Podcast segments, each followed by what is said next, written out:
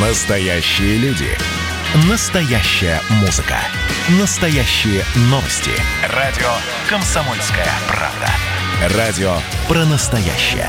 97,2 FM. Афиша «Союза». Приветствую всех, кто на нашей волне в студии Евгения Заболоцких. И я расскажу вам о главных культурных событиях союзного государства. В эти выходные в Беларуси пройдет международный турнир «Кубок княгини Ольги». Его устраивают в Витебске в рамках празднования Дня города. Турнир восьмой по счету. Это интеллектуальные игры. В них примут участие около 30 команд из Беларуси и России. Участники будут соревноваться в своей игре, участвовать в последнем герое и децибалах.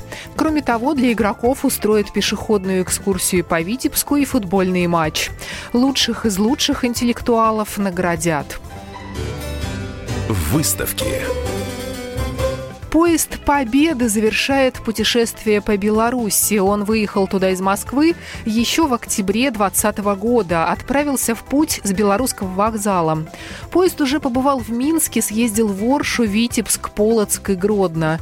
Последняя станция Могилев. В поезде 12 вагонов, в 9 из них выставки. Там можно увидеть подвиг защитников Брестской крепости, существование в концлагерях, жизнь в деревнях. Выставка иммерсивная, есть все движется, шевелится и создается полный эффект присутствия в тех печальных событиях. Посетителям выдают аудиогид, где ведется рассказ от лица юной машинистки Лидии, и можно послушать стихи Константина Симонова. Это первая иммерсивная выставка, которую устроили в поезде. Выставка «Брестская крепость. Памятник мужеству» открылась в Волгограде. Это совместный проект госучреждений культуры Беларуси и России. Выставка проходит в музее-заповеднике «Сталинградская битва». Там представлено около 200 предметов. Это фотографии, документы, личные вещи участников обороны. Глядя на них, можно узнать о предвоенной жизни Брестского гарнизона, обороне крепости и о том, как признавали подвиг защитников. Экспозиция открыта до 18 августа. Премьера.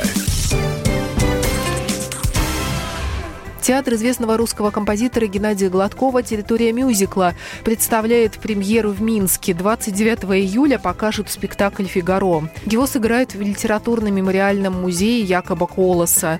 В спектакле заняты белорусские артисты, а вот музыка использована в том числе и российских композиторов. Например, Глеба Самойлова и Жанны Агузаровой. Программа произведена по заказу телерадиовещательной организации Союзного государства. Афиша «Союза».